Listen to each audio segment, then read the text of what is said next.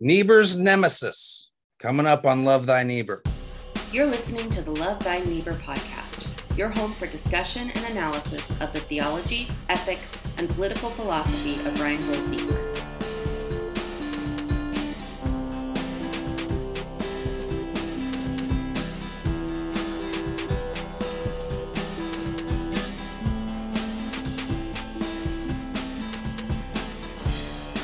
Welcome back to another episode of the Love Thy Niebuhr podcast, the only podcast that is exclusively dedicated to the theology, ethics, and political philosophy of Reinhold Niebuhr. I'm Cliff Bailey, and I'm joined with co-hosts Zach Narrison and Aaron Duncan.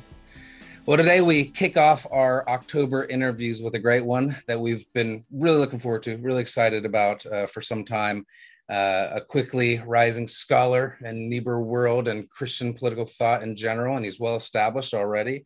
We are joined by Dr. Josh Mauldin. Uh, Joshua is the Associate Director of the Center of Theological Inquiry, where he has been since 2014, starting out right after finishing his doctoral research at Southern Methodist University. He is the author of many publications, including his most recent work called Barth Bonhoeffer and Modern Politics and he is the co editor, along with the great Robin Lovin, of the work we will be examining at least partially today, which is appropriately named the Oxford Handbook of Reinhold Niebuhr. Joshua, we are so happy you could be on with us today. Welcome. Thanks. Glad to be here. Well, we'd be remiss if we didn't ask some general questions about the elephant in the room, the elephant being this ginormous beautiful book sitting on my desk. Uh, but for the most part, we're going to be zeroing in on a select article or chapter from the book, uh, which is Josh's lone contribution of the volume in his capacity as author. And that is the chapter on who else but the dude who Richard Fox calls Reinhold's quote, old nemesis, Karl Barth. Is that a fair characterization, by the way, Josh? Is, is Barth really Niebuhr's old nemesis? It's funny you you bring up Fox because I was just looking at sort of his book recently, and I was noticing even more than I think I emphasized in my chapter how much Fox he does play up there all the ways in which Niebuhr criticized Barth from early on.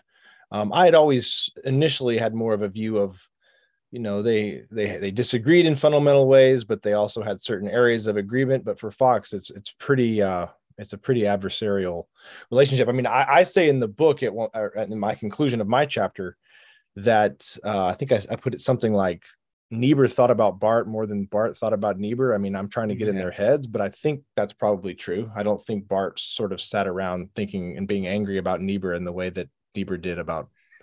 so it's kind of like Michigan is always more angry at Ohio State than you know yeah. Ohio State is at them.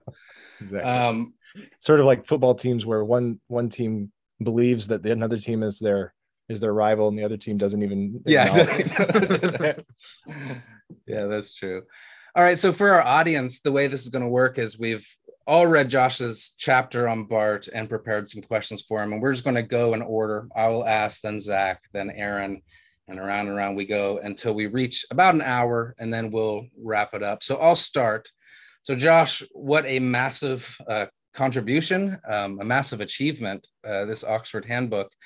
How on earth did this beast of a book come together?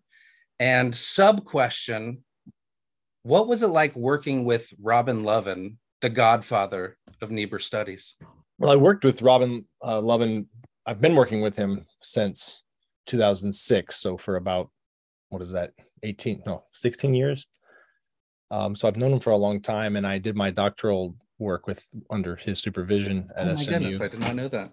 Yeah, in Dallas. So I've known him for a long time, and and uh, he he was not at all a, a, kind of doctoral advisor who tried to make clones or tried to make everyone read the same people he did. So it it, it really was later that I got into Niebuhr. I mean, I did take a Niebuhr course with him in my master's program right before I started my PhD, but in no way when I started my PhD, I, I didn't have anything about Niebuhr in my proposal it was more about international law, which I ended up changing in, in any case, but not to Niebuhr. I ended up writing on Barth and Bonhoeffer, which also was not really what um, Robin had initially encouraged. It was more just on my own volition. Um, so it it's yeah, it goes back. It, it was it's I mean, it's excellent working with Robin on these kinds of things because he's so learned about Niebuhr. I mean, he's certainly one of the the or one of the top two Niebuhr scholars um, in the world, and um, so it, I mean, it was a wonderful experience. And obviously, these kind of books take forever. And there was, I think, there were moments when you know you start to wonder, will we ever, will we finish it? And we actually didn't take as long as some do,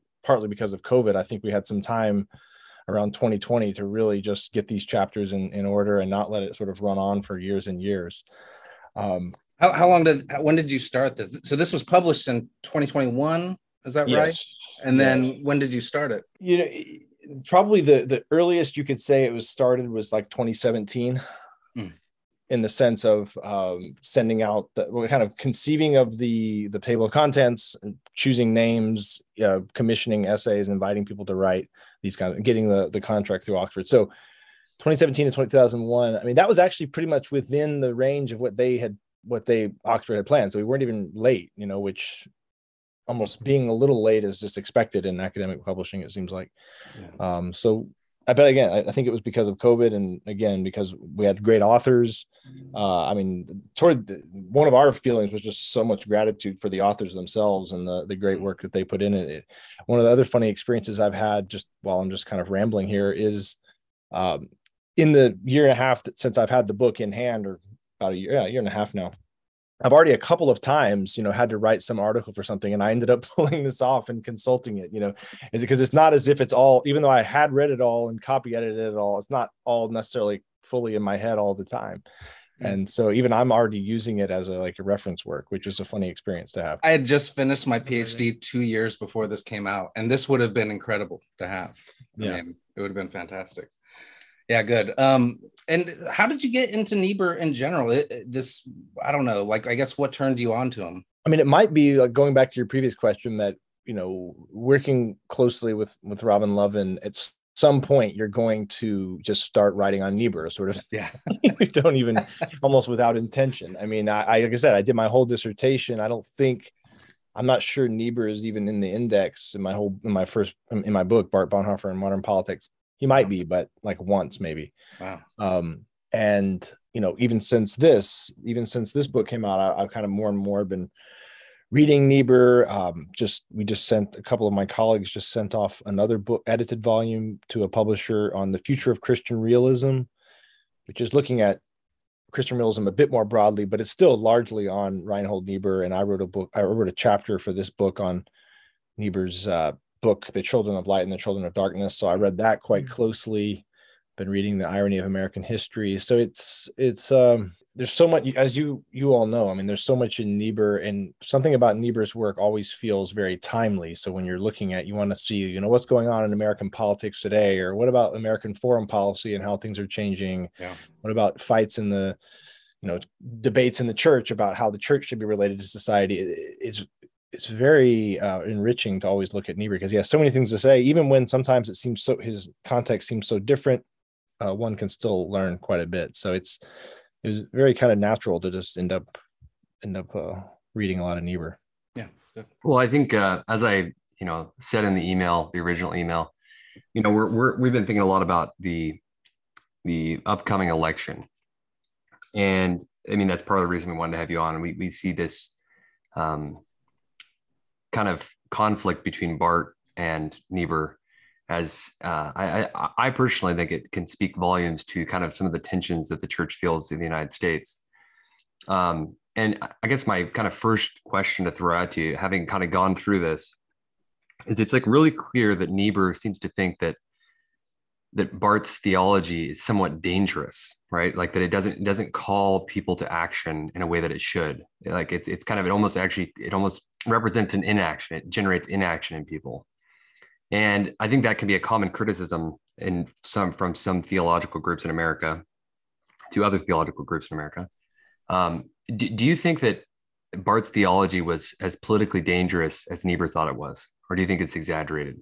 I'm I have to admit, I'm sort of in conflict over this. Um, politically dangerous in what's, I guess, maybe unpack more about what you mean by politically dangerous. I guess. Um, okay, yeah, no, that? That, that's fair. I, I probably should have yeah. given it a better framework. Um, I meant like in the sense of like, it almost seems like Niebuhr looks at what Barth only acts, or or he accuses him at least, you know, going through with your analysis here. He only acts when it's like the very last minute in that moment of crisis. You know, Mm. Barth's theology. All of a sudden, he's like, okay, okay, we can we can take out Hitler. When Niebuhr's saying you should have been acting the whole time, you should have been um, mitigating these issues all the time. So Barth kind of perpetuates a type of theology of irrelevance and Yeah, in yeah. the ethical political sphere. just to get specific here, I kind of see some similarities because like, I'm in a reformed tradition, and I hear a lot of times people like people I, people criticize my my fascination with Niebuhr all the time because they say he's too he's too focused on politics. He's too focused on Mm. politics. Mm. And they would be very what I would say are like Barthian. I mean, they're not Barthian scholars, but they're that's what they read. Mhm. Um, and so I kind of understand what Niebuhr is like, kind of looking at this and be like, hey, like you're you're so afraid of politics until it's the last minute. Mhm. So I guess, do you think that's exaggerated by Niebuhr, or do you think that maybe he's is that is that making sense? in my Yeah, yeah, it is. I, I guess I'm just trying to um, think about it more from like the perspective you're coming from. Um, I mean, I think you're you're working in a church, right? yeah, I'm a pastor. Yeah. I mean, I think part reason I asked that is I think kind of that's where the rubber hits the road, and so for me, it's kind of much easier because I don't, I'm not in the church, I'm not, you know, working in a church these days as a pastor. Um, I think in that context, I would have more, I would have more difficulty in some sense, and this is probably where I, someone like Robin Lovin and I disagree to some extent. Um, I might have a little bit more difficulty seeing how Niebuhr's kind of theology would speak in a in a congregational setting to some extent. I mean, it, it- at times it can, but I actually do see uh, sometimes when I, I think his theology can be a bit thin for, um, and here's where I'm maybe I'm a bit Barthian actually for kind of the church's proclamation. Um, you know, Barth obviously was very political in his, uh, not only in his ministry, I mean, not only in his everyday life and the way he interacted as a citizen, but he was even political in his ministry. I mean, he was active in uh, his sermons were political. you know, when he was a, a pastor uh, for about 10 years in Switzerland before he became a professor of theology. So, in a way, he, he certainly, and, and Barth, I mean, and Niebuhr acknowledges this that Barth has political um, opinions and that he's not scared to say them. But for Niebuhr, I- would say the problem is he wants Barth to, or he wants any theologian, and therefore including Barth, to sort of index his theological claims very closely to ethical and political norms. He wants them to sort of very he and, and the other side of that is he wants theological claims to be sort of controlled or uh, influenced by ethical concerns more than he sees Barth doing. So I, I kind of, as I say in the chapter in my in the Oxford Handbook, I think they're doing pretty different things. It's I don't necessarily think it's so much that they're answering the same question in different ways, but that they're actually engaged in different projects. Niebuhr himself kind of admits this in the sense that when you know, and there's many places where he sort of says, "I'm not a theologian." He says, "I've never claimed to be a theologian." Uh, theo- he says something like theology is not my specialty, and I've never really been that interested in trying to learn the the niceties of theology. He's a social ethicist, and so on. So it's it's partly just a question of what are you trying to get out of the two thinkers, and and where do you think that they're they're most helpful? Yeah, I, yeah. I, I guess I just Feel free to disagree. Yeah, I think it's more No, interesting if you debate me.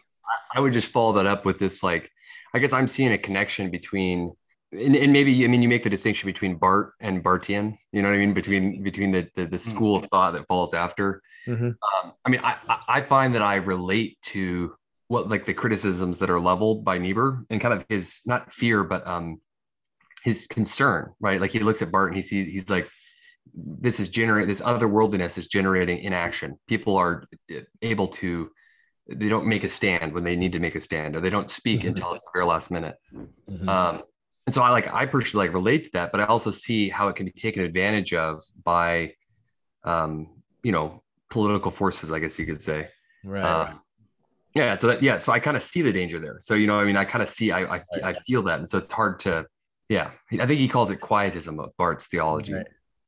Yeah, I mean, you can, as you say, you can see the danger on both sides because just as much as there's a danger of of kind of a political inaction or a theology that's so floating above the world that it doesn't have anything to say to the world, you can also see um, the danger of Christian proclamation that you know too closely, uh, well, let's say collapses the the preacher's own personal political opinions with the the gospel. I mean, without this sort of sense of you know maybe we don't necessarily know what God thinks. Uh, we we do our best, we try our best, but we we leave judgment in some sense uh, to God. So, so is there a dialectic that we could kind of create between Barth and Niebuhr? kind of uh, two poles that we should try to stay away from? Yeah, I mean, say more. I, I'm I'm interested. What, what, oh, this is for uh, you, man. I have no idea. Yeah. See, I don't know. I don't. I don't know if it would be a dialect between Barth and Niebuhr. Would be between Niebuhr and liberal Protestantism. Then hmm. would be the dialectic hmm. because, well, in uh, Josh's chapter, he brings up this distinction between well, Niebuhr is charting a third way mm-hmm. beyond liberal Protestantism and Barth and mm-hmm. Barthian radical Protestantism. So I don't know if you could. I'm thinking that's could, the dialectic right there th- between liberal Protestant and radical Protestantism, or between yeah, or maybe not that. Maybe between Barthian otherworldliness, we could call it Protestant, or uh, uh, so he and you bring this up, Josh, uh, the kind of Niebuhr wanting to retain elements of both yeah. uh, Enlightenment and Protestantism. Mm-hmm. Um, and I think that Niebuhr does find a dialectic between the two, between the Enlightenment's child, which would be naturalism. We don't want to go to that extreme and get rid of God entirely. Um, but on the other hand, you don't want to, you know, create this orthodoxy that draws you out of the world and away in your concern from the world. So mm-hmm. I I personally think that Niebuhr kind of already has a, a ready dialectic there to apply for the for the pastor and the parishioner. He's not used that way much. And we mm. we'll have that conversation later about why Niebuhr isn't as relevant in the church. Mm. Um, but well, so you're saying that, that that dialectic is already present in Niebuhr. If we just read Niebuhr well enough, we don't need to sort of pair him with anything else. We need to just look at the richness of his thought. I'm biased. Okay. No, I mean, I, I like that idea. And it also depends on which era of Niebuhr. You know, he develops, yeah. he becomes more theological, especially. I think know, later on when he incorporates Giffords. more Augustine, yep. I think that that is kind of when he mm-hmm. finds that sweet spot. Yeah. You know? So Nate, I'm partly thinking, I've been reading a lot of his earlier stuff, and that's where you really are like, wow, I mean, you know even the interpretation of christian ethics even there it's very historical. It's sort of saying like here's the way these ideas develop and like the here's the benefits of them and the, the weaknesses and we kind of have to draw that out and so on and so forth. But it, by the time you get to nature and destiny it, it's uh, more kind of what you're yeah.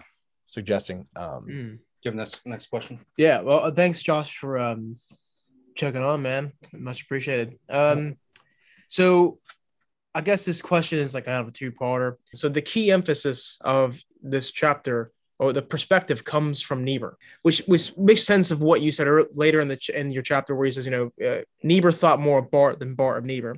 So coming from Niebuhr's perspective, uh, the picture painted of Barth is as, as a theologian who is guilty of some major confusions, you know, calling God this holy other thing, results in an irrevocable division between morality and religion.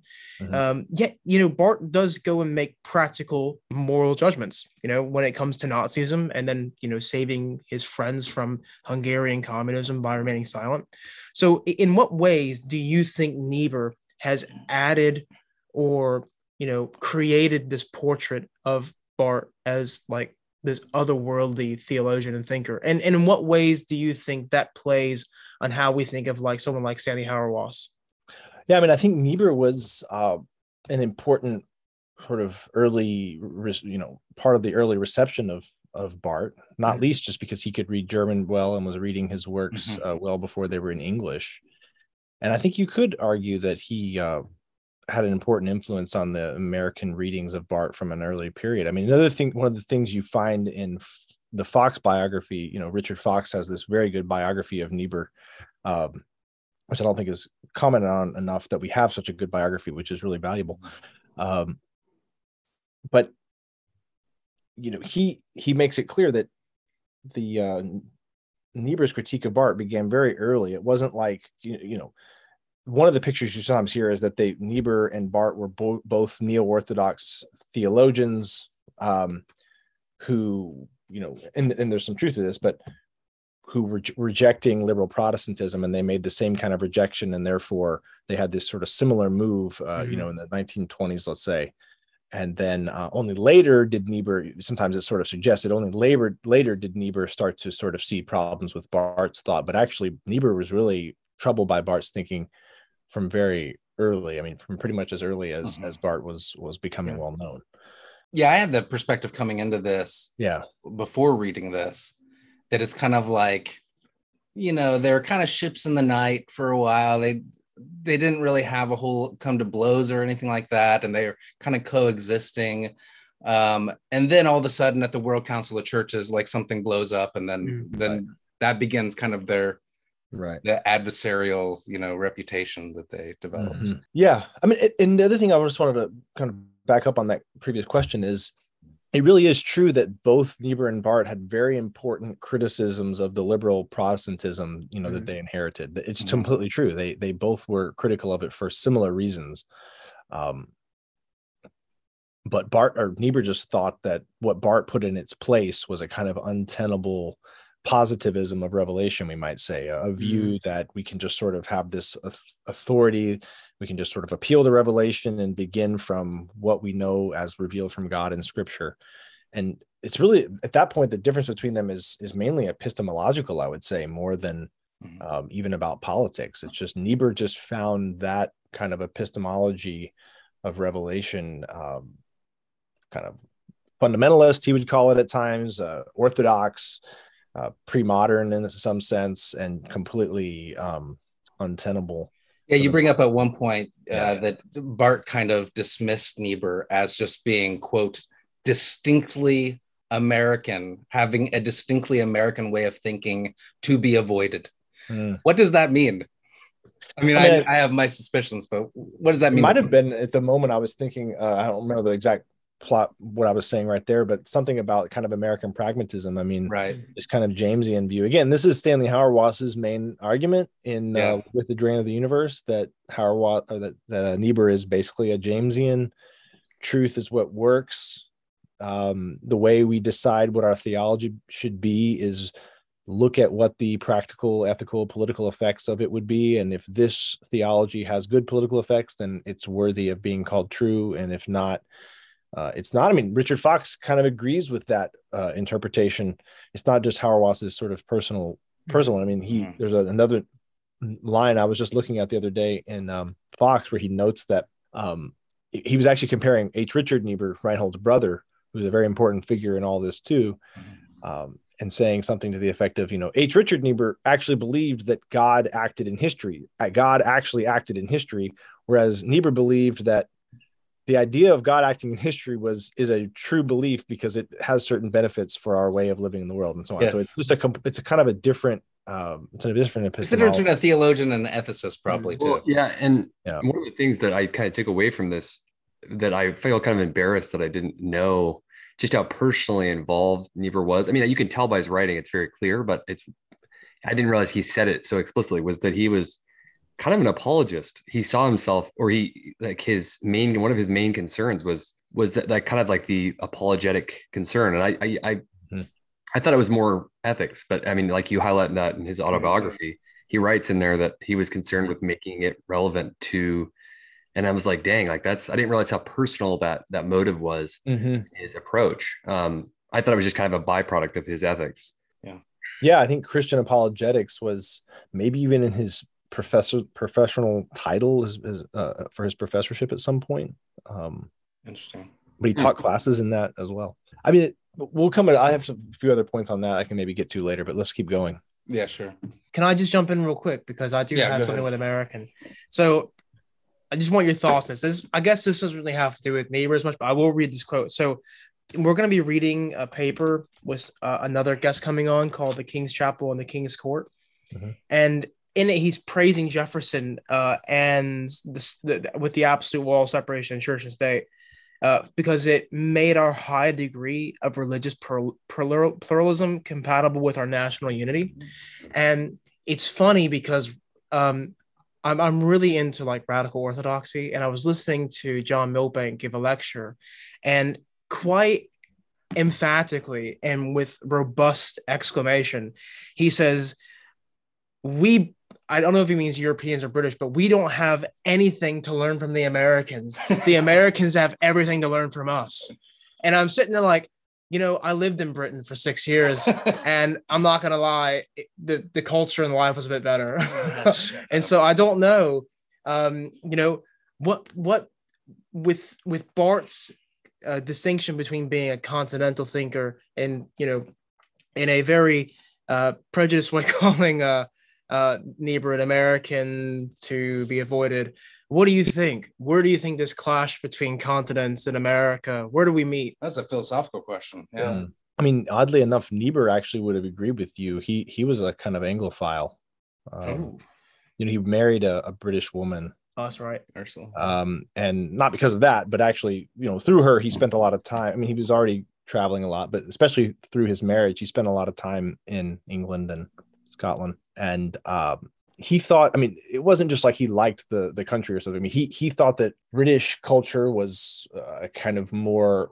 I mean, I don't even want to just say civilized. It was a more mature society, whereas America was sort of uh, still a, a- kind of child, you know, growing and uh, sort of obstreperous and needing to be, uh, well, needing to be civilized and so on. So he thought, uh, Mm. you know, America could learn a lot from British society. Not least, oddly, and I mean, he he was he, he admired kind of the the way in which you know there was an established church in Britain and the way in which uh, I mean he he saw America. Sometimes it's funny how we we sometimes we that period of time can seem more modern than we are in today. But but Niebuhr saw America as you know there's more of this separation of of church and state, a more a more secularized society, where and Britain as a more Christian society. I mean that it's sort of odd for us today to think that way. I think, but although I mean the death of the Queen a couple weeks ago, you know you, you Mhm. see you obviously see the religious uh, all the religious Christian imagery there. Yeah. Um, so I, I guess I'll, I'll, I'll just a throwaway mark the remark there that, that actually he I think he would very much agree that America has a lot to learn from British culture. That's so At least then. interesting. At least then, maybe not. That was a long time ago. And one of the things I want to point out at some point is just the way in which, and this is something I've been writing about somewhat in this other chapter I just did for this other book on the future of Christian realism, is uh, looking at the way in which America has changed since Niebuhr's time. And I Mm. think part of reading Niebuhr today is just looking at one has to see how different things are today than they were for him. And in some ways, a lot of what he says, I think, has to be read in almost a complete opposite way of the of what it meant meant then. And maybe at some point we can come back to that. Um, maybe it'll Yeah, I would love with- to hear some examples of that. Um, so yeah, thank you so much. Well, that's my. I mean, that that that actually leads into my next my next question because, like, I'm. I guess I try to be as practical as I can on here because I'm always trying to kind of our part of our I'd say our mission to some degrees to like we want pastors to listen to this and you know people are involved in ministry to try to give them kind of maybe vantage on how they can address questions in their congregation to do with politics and things like that and theology and philosophy. Um, and you know, I couldn't help but noticing that their conflict seems to be um, the conflict between the two seems to have become highlighted or um, bigger when it came around the topic of war. Hmm. And I, I, I mean, we actually talked about this conflict somewhat early, very early in the podcast, like some of the first episodes, because it has some of the same questions that were being asked, you know, as uh, Russia invaded Ukraine. Hmm. And you know, this is a hypothetical question, but I thought I'd put it out there to you, just having read this. Um, uh, how do you think Niebuhr and Barth would respond to Russia's war on Ukraine? And kind of a question that goes with that would be how would the apocalyptic nature of the conflict, or, or would the, the apocalyptic nature of the conflict change their positions, right? With the, with the, You talking nukes? yeah, nukes, would, would the Damn. possibility of World War III change maybe how they, the urgency with which they both address it? I mean, I know that's kind of a big hypothetical question, but Yeah. basically, we just want, I mean, I do, I want to get your thoughts on, Yeah. you think Niebuhr and Barth would have looked at this mm-hmm.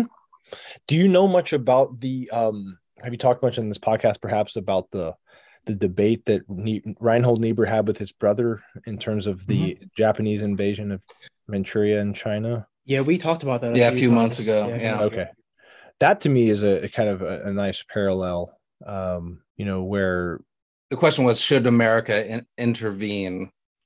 Is that Right. right? Uh, It was, yeah, but oddly enough, the um, neither of the Niebuhr brothers, you know, so so Reinhold, well, well, H. Richard wrote this article in the Christian Century, you know, as Japan was, uh, you know, uh, attacking China.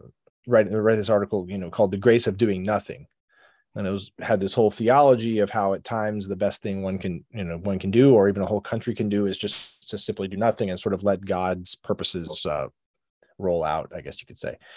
And then, um, and this is the only time that the two Niebuhr brothers a sort of public dispute arose because uh, Reinhold then soon after published an article called, you know, must we do nothing in the Christian century? And then a kind of debate ensued where Reinhold said, you know, we can't just have this theology of, of doing nothing in the face of uh, aggression. Reason I bring it up is the oddly enough, neither of the two Niebuhr brothers um, thought that that the U.S. should militarily intervene.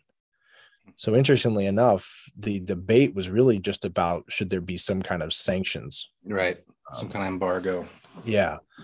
Um, sort of relevant to Ukraine because I mean, not that many people on uh, in the U.S. are really urging, you know, let's send in the full U.S. military and just attack this kind of thing.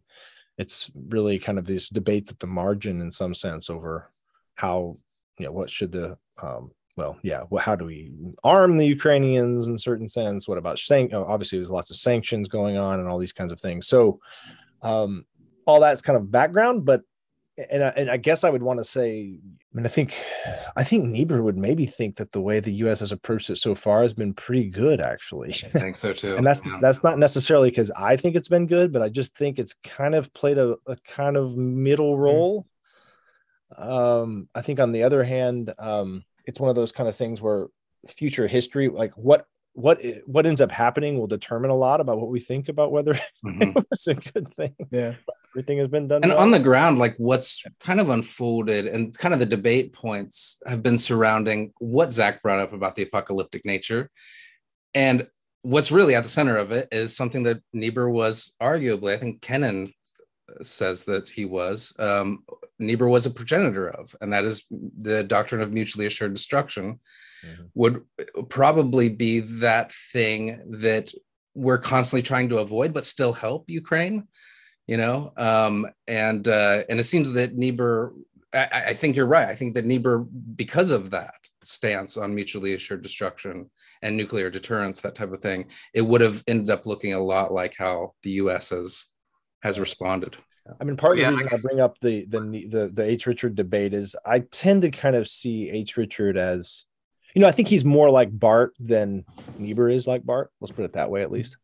Uh, so maybe we can, in some in some ways, see Barth's picture uh, in in H. Richard's thought there. Not, but at the same time, of course, I mean, Barth was no was no pacifist by any means. Uh, this I talk about in my my book on Barth and Bonhoeffer.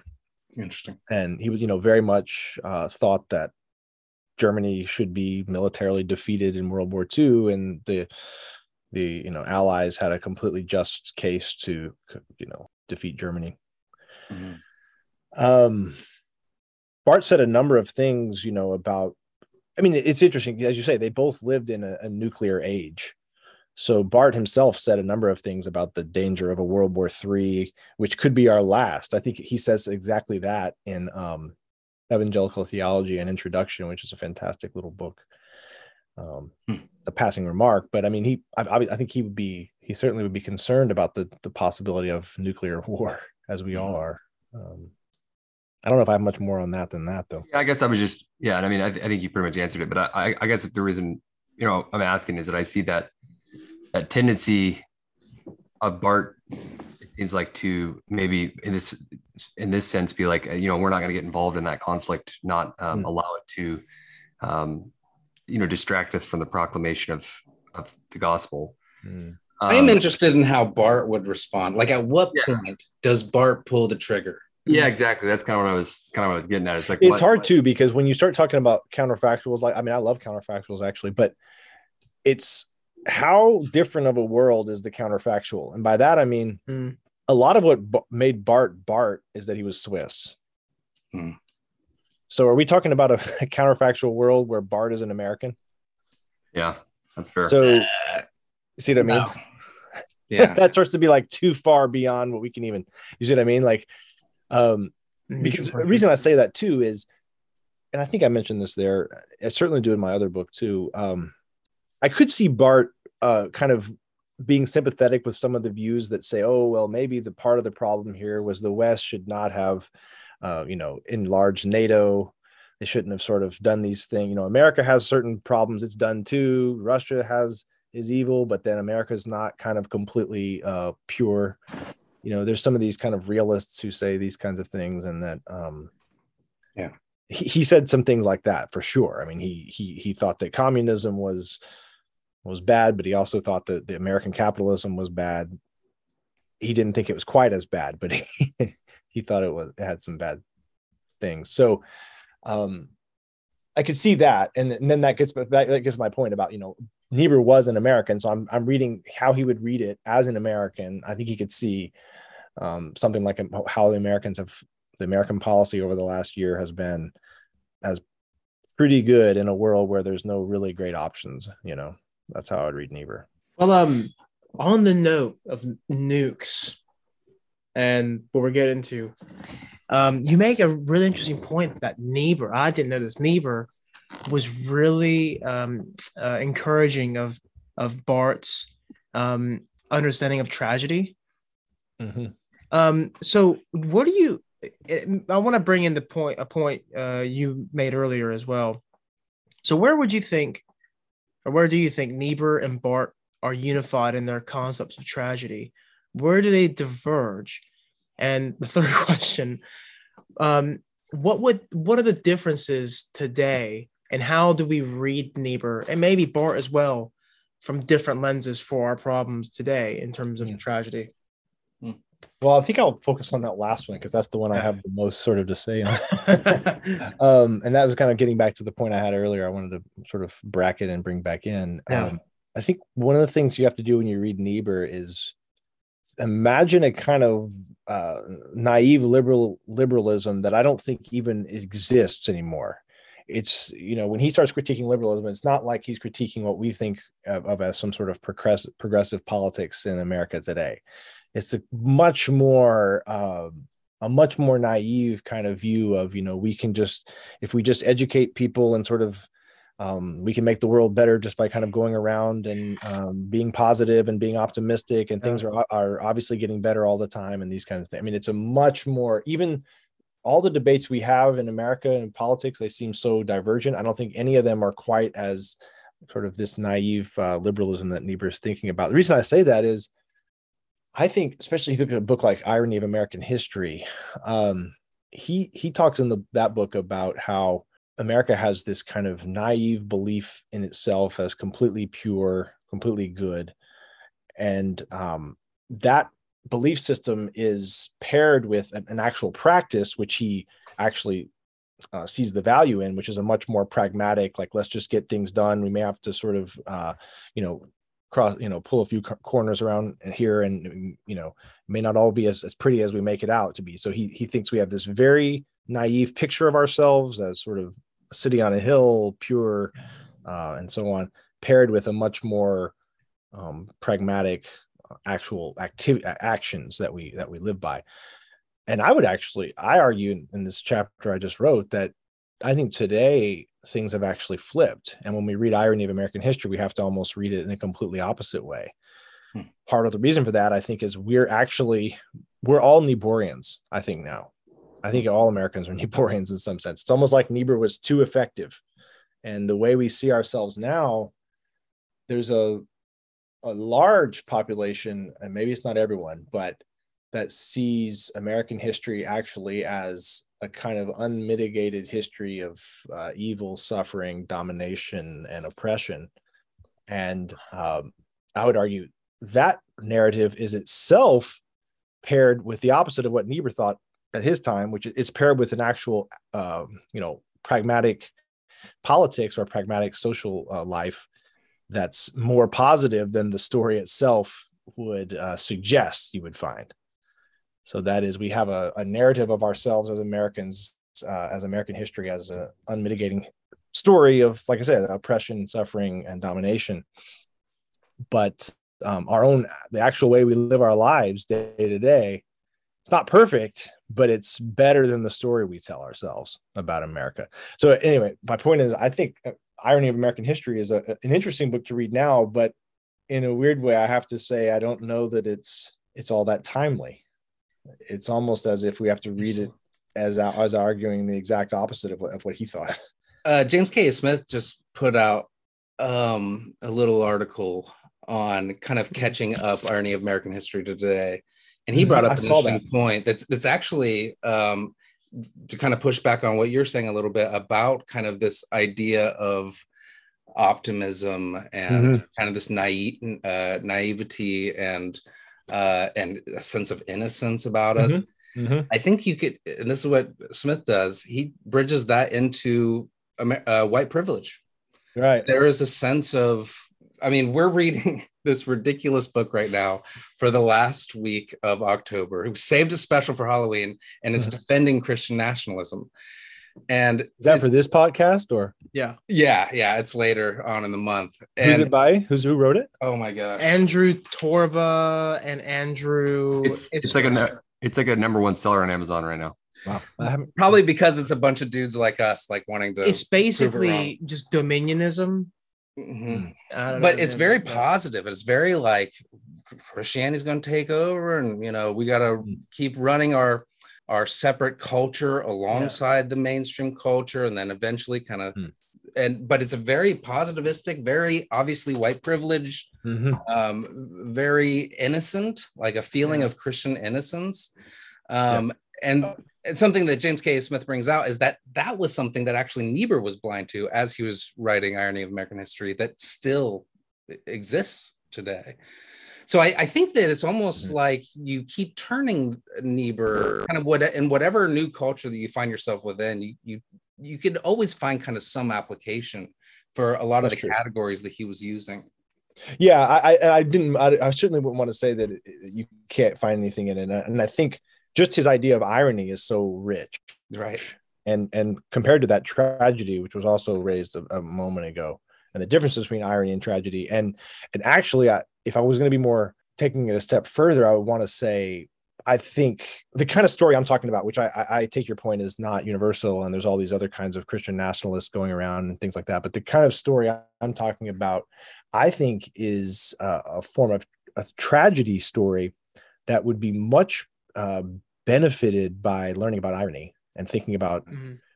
uh, Niebuhr's uh, conception of irony. So And by that I mean like Yeah. that even when well by that I mean a lot of times people who are acting in evil ways Niebuhr would suggest the results can sometimes be ironic where uh, we we think that they're completely well, just a, a good example of that is uh, although it's still pretty abstract is a lot of the times people who are who believe themselves to be do, doing things for for good are the ones who are actually making mo- the most harm.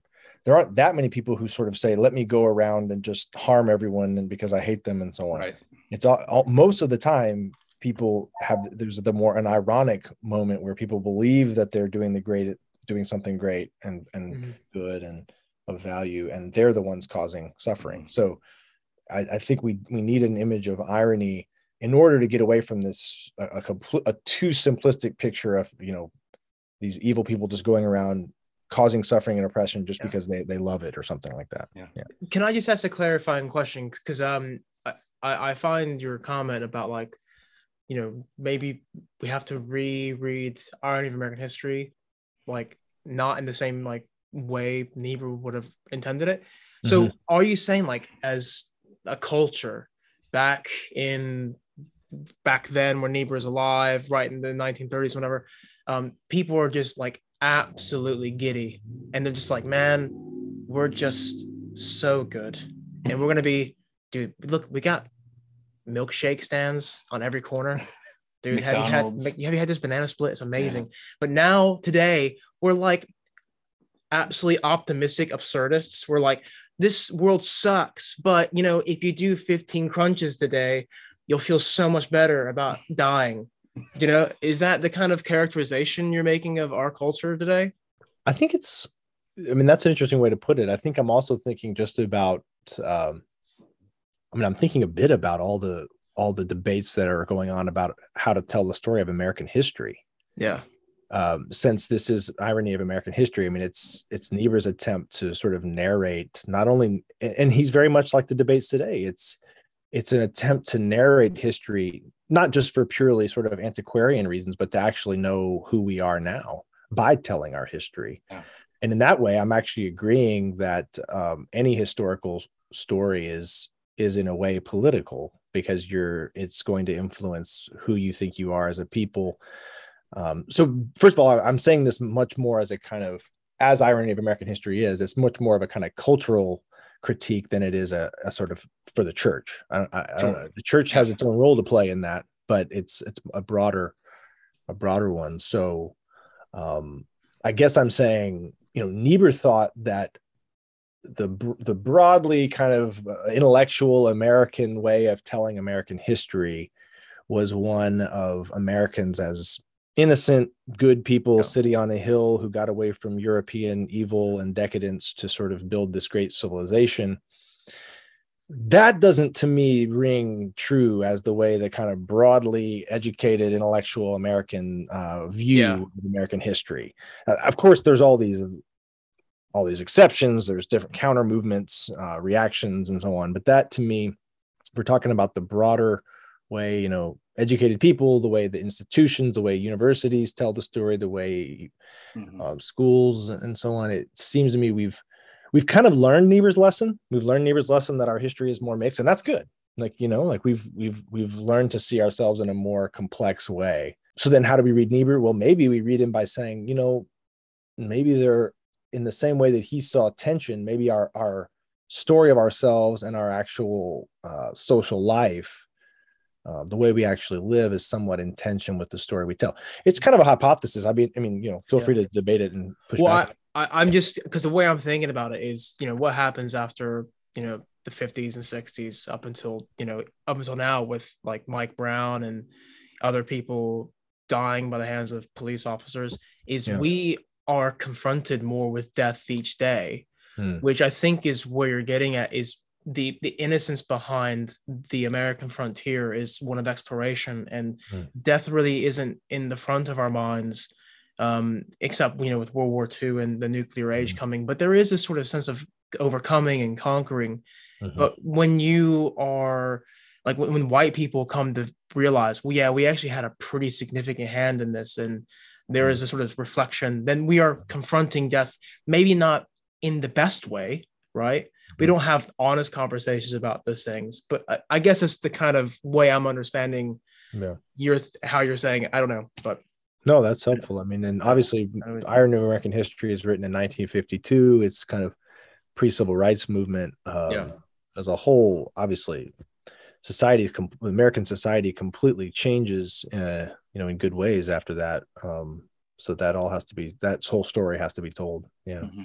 So back to back to barth and niebuhr um i love the point you brought up about niebuhr targeting barthianism as a or the barthians as opposed to barth to the point that even barth makes light of it and says basically I'm not the Barthian either that he's talking about, or something like that. um, at first, I thought that maybe the, Niebuhr doing this was maybe like a gentlemanly way of kind of not looking Barth in the eye as he's confronting him, as it were. But what you get at here really makes a lot of sense about my previous suspicions about Barth. And let me try to explain this. Um, mm-hmm. this may take a second. So, okay, first, I've never understood how Barth gets to socialism. I understand how Niebuhr gets to democracy. I understand how Niebuhr gets to socialism. Um, but I don't know how Barth gets to socialism. I've never understood how Barth gets to any political conclusions if we're simply looking at his dogmatics. So my suspicion has been that Barth just kind of believes in socialism unattached or at least unarticulated from kind of the narrow scope of his theology. So when Niebuhr goes to criticize Barth's thought as not having political teeth or not having political grounding, Niebuhr has to actually go after what is politically implied by his thought, um, which is discovered among Barthians, right? Uh, rather than, you know, what he explicitly holds, what Barth explicitly holds without any theological justification. Uh, so so first of all, does that make sense? Mhm. Uh, what, Mhm. what I'm talking about here. So Mhm. m- many of the Barthians you run into these days, um, and we're talking Barthians, um, are you know Hauerwas, Hauerwas Neo Mennonite types who maintain very strong fidelity with Barth, and they are perhaps more Barthian than Barth um, in their political conclusions. Is Mhm. is that a fair characterization? but in their political conclusions in the sense that they actually take barth's thought to its logical political end whereas barth just had sort of as you're suggesting kind of his own these other political ideas that just swung free of his theology Yeah, so maybe kind of like what you said earlier. He's Swiss, you know. Um, Yeah. That might be a reason why he ended up in some places that he does. But his theology in a vacuum doesn't have many political ends Mhm. um, or virtues, even. It doesn't even have Yeah. virtues, you know. Um, Right. Whereas with Niebuhr, we can sit down and, and hash these things out. So when Barth goes to attack Barth, he can't really attack Barth because Barth agrees with him on a lot of things. Uh, but it's kind of dangling and not really attached to anything. So he Right. has to kind of go after the Barthians. yeah that's a good point i mean you know you, you can almost see that in Niebuhr. He's sort of saying, okay, yeah, you you have the right political opinion, but it's not sort of connected epistemologically the right way to your theology, and that's what I'm objecting to, which is a pretty, you know, that that that's pretty uh, complicated point at that at that point. Um, So it seems mean, like he's kind yeah. he's kind of laid the groundwork by implication for Hauerwas, maybe neo neo Mennonite type Mhm. of expression of Barthianism. how would you connect that with the fact that you know um, Hauerwas has, for example, like a very strong pacifist stance, which is a political claim, we could say, and I think he's connecting it pretty clearly to his Christian theology.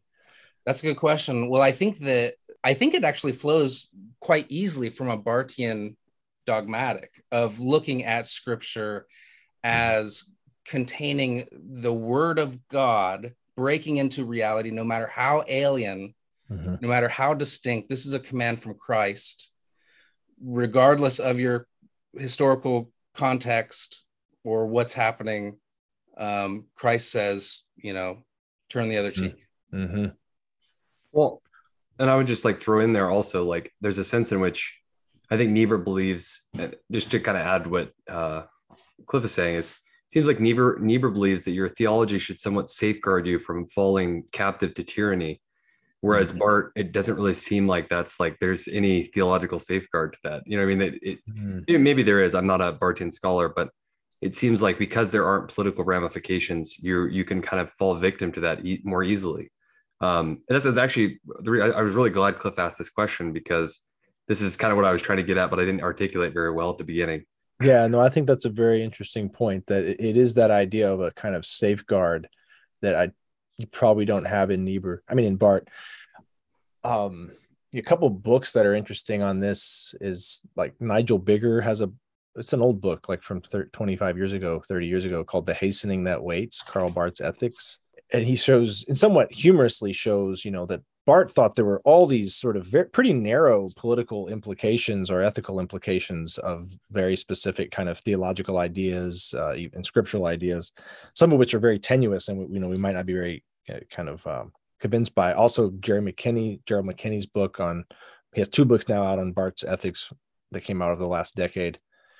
Um, I mean, Barth's ethics is so it's honestly so complicated. It, it would take like a whole like seminar to to go into, and it and it also depends on what part of Barth. Like there's that he does kind of ethics under Church Dogmatics two two, uh, volume two, part two, and then again in Church Dogmatics volume four, part three, and the those two there's like maybe several decades in between or something, um, and those the two ways of framing ethics in those two are somewhat quite a bit different. The first uh, is what the first is a kind of more much more clearly a kind of divine command um, ethics, which we might call a kind of an occasionalism, wherein we imagine that um, what we're what we're supposed to do morally is sort of commanded by God in the moment almost so that we we in some ways cannot come up with these universalistic principles because that would sort of take away some sort of uh, authority from God to who who actually is acting you know uh, all the time.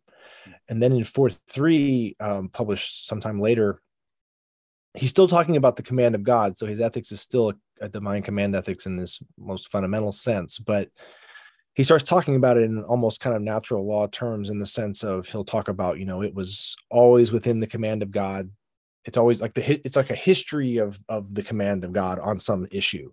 So it starts to become that we have more resources to look at in christian tradition and history to know kind of what are the norms um, but there's always still you know the the kind of borderline case in barth. So we can never have a complete absolute it's hard to it's hard to imagine how let's say how we can have a complete absolute because there is this kind of borderline uh, moment when when we have to listen to God's command. So it's like, those are kind of um, it's very complicated with Barth. So I, we may, we have to put postpone that for another another. Yeah, time. you you bringing up all these citations of dogmatics reminds me of a story of my friend visiting a church. Um, I think this was in Wisconsin somewhere, and he was visiting the church and the, the pastor invited him to their church dogmatics book study.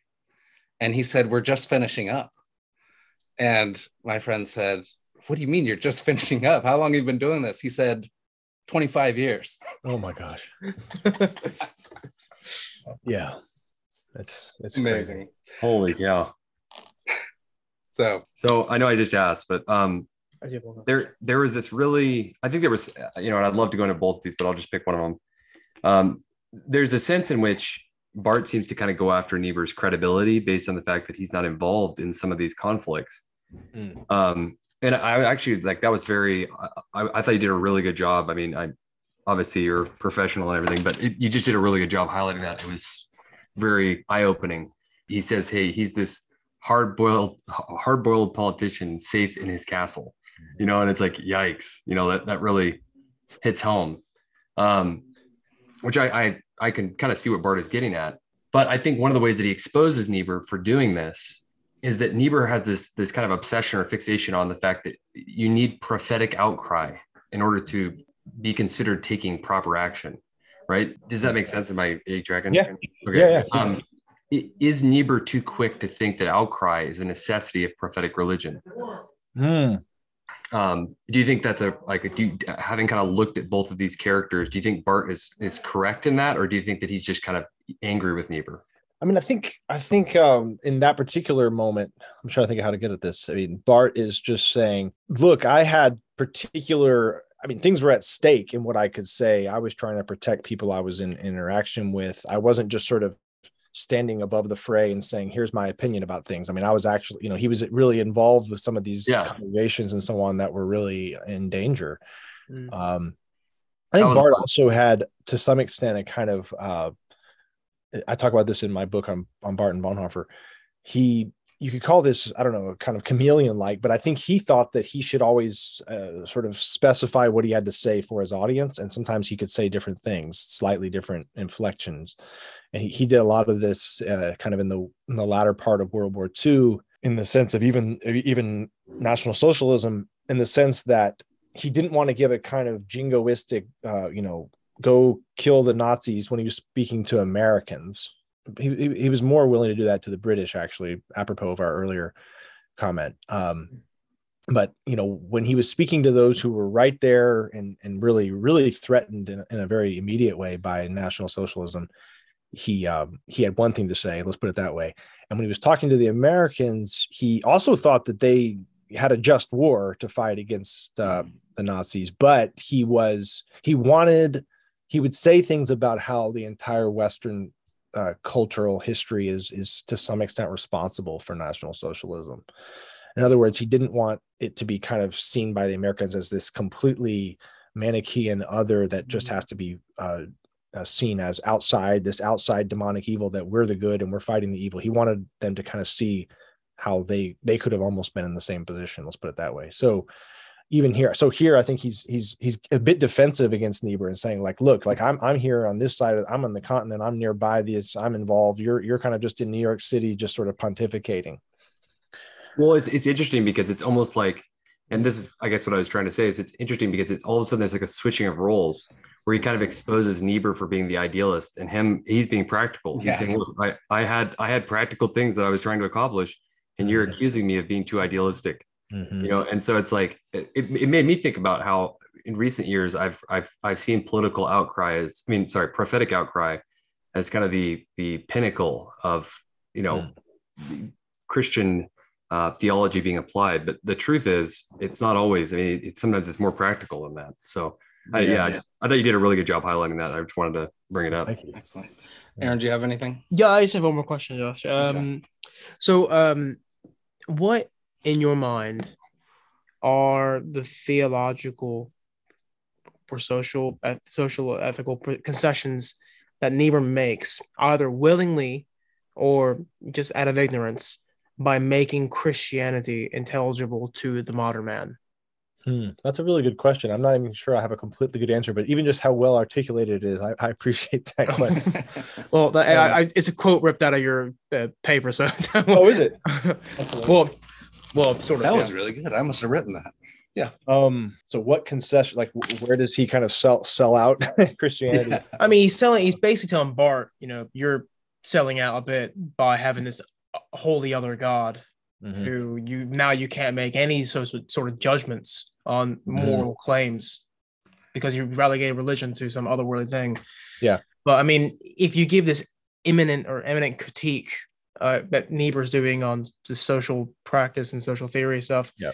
is he make what kind of concessions is he making theologically or even? I mean, I think you know what I would say to that actually is I think Niebuhr collapses theology a bit too much into ethics, and by Mhm. that I just simply mean in a very formal way, but also a way that was influenced by Kant, by Yeah. Kierkegaard. If you look at Kant's religion within the bounds of mere reason, uh, you find a lot of similar ideas that you do in Niebuhr. I think he thought that the way to kind of um, make relig- like make Christianity remain relevant was through ethics.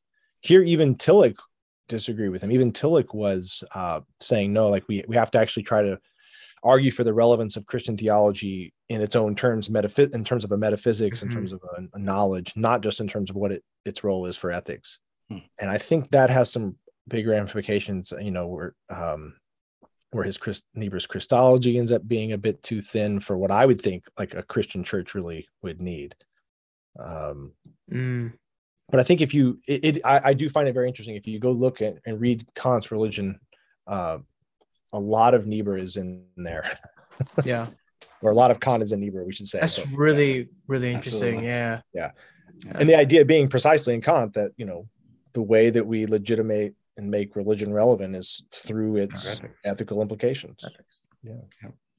I guess that's so the true law because within like, me uh, and the stars above me. yeah, because the intelligibility of Christianity really doesn't really make sense. Because of when with Niebuhr's conception of myth, it really can't make sense or you know have an em- empiricism on creation. Genesis one through eleven, you know, like Right. doesn't really makes sense. But yeah, but- but yeah, Last question, Josh.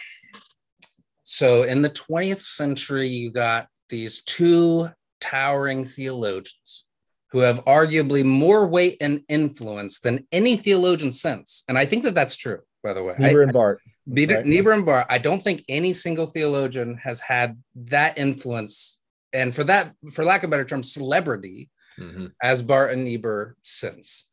But of these two theologians, in respect to overall reception and how well sustained their influence has been, did history choose the wrong one? Which do you think history chose? That's the question too. I don't know. Uh, I would say that Barth is far more, more Yeah. influential. I think Barth's way more influential. So did the So- right one? Did history remember the right one? And which was Barth in your? Which is Barth? was that the right one? Well, yeah. I mean, I um I it's a cop out, but I think in the chapter I say I think we need both. Um because I think they're doing different things. And I think that's where Niebuhr himself admitted they were doing different things. I think we need, you know, where I would see maybe what should happen is religious studies, you know, the whole field of religious studies is kind of I'm trying to be politic here, but you know, it believes that it it believes that it's um, not normative, that for the most part, like it, it tries to be a kind of a descriptive alternative to to theology as a normative enterprise. Um, but it's almost like all of religious studies should be doing something more like what Niebuhr did. I agree. and in a sense, they are. But I guess what I'm saying is they actually already are, but they should just be more honest about it. So all I mean by that is we probably we probably do need a kind of more um, an under description and understanding of religion, of the history of religions, of the value of different religious traditions, and how they what what kind of their we need some kind of we probably do need in a modern world some kind of perspective that looks at these traditions in the way that Niebuhr did. Mm-hmm. Uh, and Niebuhr would, would talk about, you know, he, he would talk about all all kinds of religions, oftentimes somewhat ignorantly, and people today would find it offensive and so on. But he would say things about Buddhism and and compare Christianity and Buddhism and Christianity and Islam and so he would do a lot of what we think of as kind of a, a version of uh, comparative religion. Um, so I guess what I'm saying is we we we, we need we certainly need a kind of uh, comparative historical account of religions because people are under are interested in understanding all the history of religion, um, and maybe something like uh, maybe a version of that that's more openly uh, acknowledging of its normativity in the way that Niebuhr was would be a good a good way out of what I see as a dead end of a lot of religious studies. Um, but then we also need uh, full on, full blooded uh, normative theology, I would say. And Barth's a good example of that kind of thing, even if we end up disagreeing with a lot of Barth and even disagreeing with his methodology, I should say.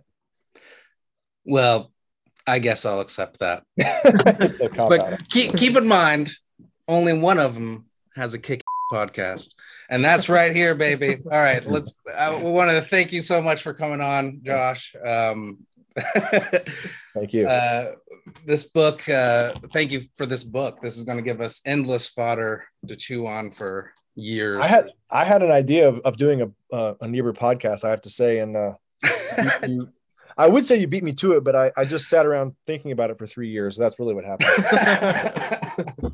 Well, you know, we're always looking. We're always looking for friends to the podcast. Yeah, man. we'd love you to have you uh, back. Yeah, I'd yeah. love to. Do that. Yeah, awesome. Uh, but like, definitely get some other authors. Uh, Oxford Handbook. Oh, I wanted to plug another book because you were talking, uh, Zach, about. Do you know about Robin Lovin's book on the church in a divided society that just came out? Because if you have pastors and yourself who are interested in that, it's called "What to Do When No One Is Listening." Um, but the subtitle is leading the church in a polar leading the church in a divided society okay i'm writing it down it's by Eerdmans. it's a short book uh, with uh, but it's, it's, it's geared to pastors i want to give a plug for that and for the i hope you guys under, interview other people for this uh, oxford handbook too absolutely thanks a lot to be all over it yeah well, that about does it for this week's episode of Love Thy Neighbor. We want to once again thank our guest, Josh Mauldin, for coming on with us. Uh, make sure to check out his Oxford Handbook um, on Niebuhr. Uh, you can buy it on Amazon. And thank you to our audience for continuing to listen in. Check us out next week as we will be interviewing uh, Niebuhr scholar Matt Anderson. Make sure you uh, like and subscribe, write us a review, and follow us on Twitter at Love Thy Neighbor for news and updates. Take care, everybody, and stay safe out there.